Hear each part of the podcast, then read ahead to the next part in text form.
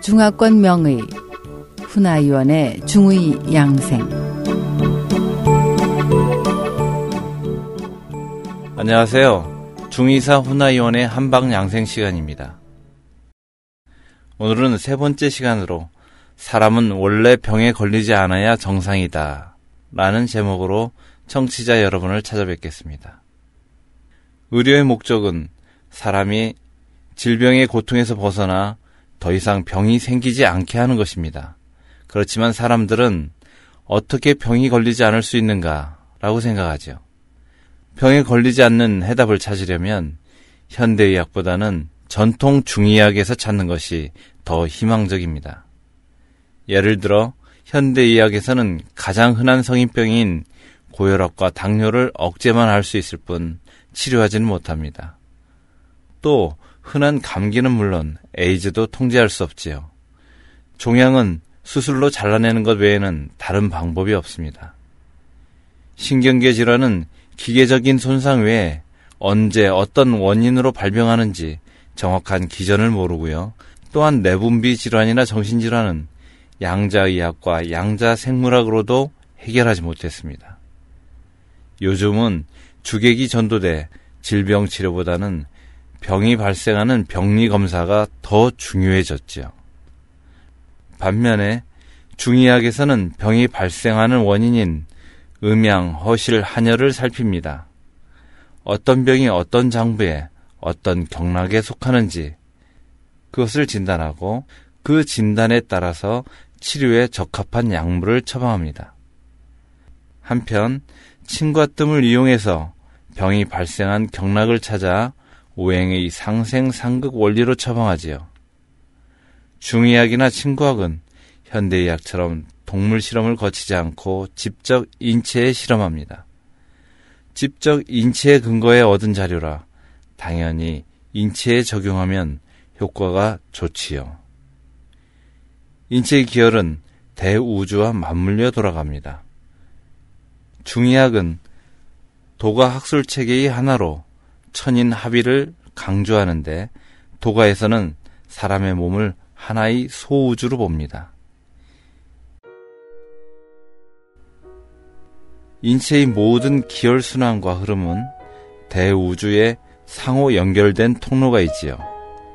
자연계에서 존재하는 동물과 식물 등의 우주 특성을 빌려서 사람의 기를 조절하고 침구를 이용해 사람의 기와 우주의 기를 서로 연계하면 질병의 고통에서 벗어날 수 있습니다. 그래서 한약을 복용할 때는 시간과 장소에 주의해야 합니다. 예를 들면 소변과 대변으로 수음을 제거하는 십조탕은 대략 아침 5시경인 동이 틀 무렵 복용해야 하지만 신을 보호하는 육미지황환이나 팔미지황환 등의 약은 빈속에 복용해야 합니다. 또 약을 다리는 방법도 주의해야 합니다. 감기에 처방하는 갈근탕 또는 마왕탕에 들어가는 갈근이나 마왕은 다른 약재보다 먼저 끓여서 거품을 제거한 후 나머지 약을 넣고 함께 다립니다. 반면에 약성이 가벼워서 증발이 잘 되거나 향을 위주로 사용하는 조구등, 박하, 현계 등의 약은 다른 약재보다 나중에 넣습니다. 하늘에서 정한 수명을 누리려면 양생의 도리를 알아야 합니다. 중의학은 병을 치료할 뿐만 아니라 양생도 합니다.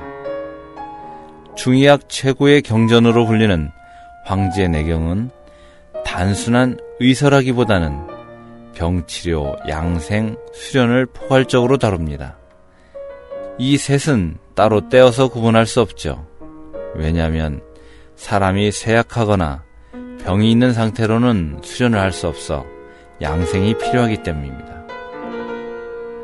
황제 내경은 병의 원인이나 양생 수련에 대해 사람은 마땅히 풍, 한, 서, 습 등의 사기의 침습을 피하고 평소에 적당히 일해야 한다. 천명을 알아야 하며 명예와 이익을 담담히 여기고 수련과 양생에 힘써야 한다고 알려줍니다. 황제내경은 또 진인, 지인, 성인, 현인 등 각기 수준이 다른 수련인을 언급했는데요. 이들은 모두 양생의 도리를 알고 몸을 보양하는 동시에 정신 수련도 해야 함을 알았습니다. 사람의 욕망을 담담히 할 수 있었지요. 양생, 수련, 보양은 모두 사람이 병을 얻지 않고 하늘이 정한 수명을 누리게 하는 방법입니다. 청취자 여러분, 안녕히 계십시오. 다음 이 시간에 찾아뵙겠습니다.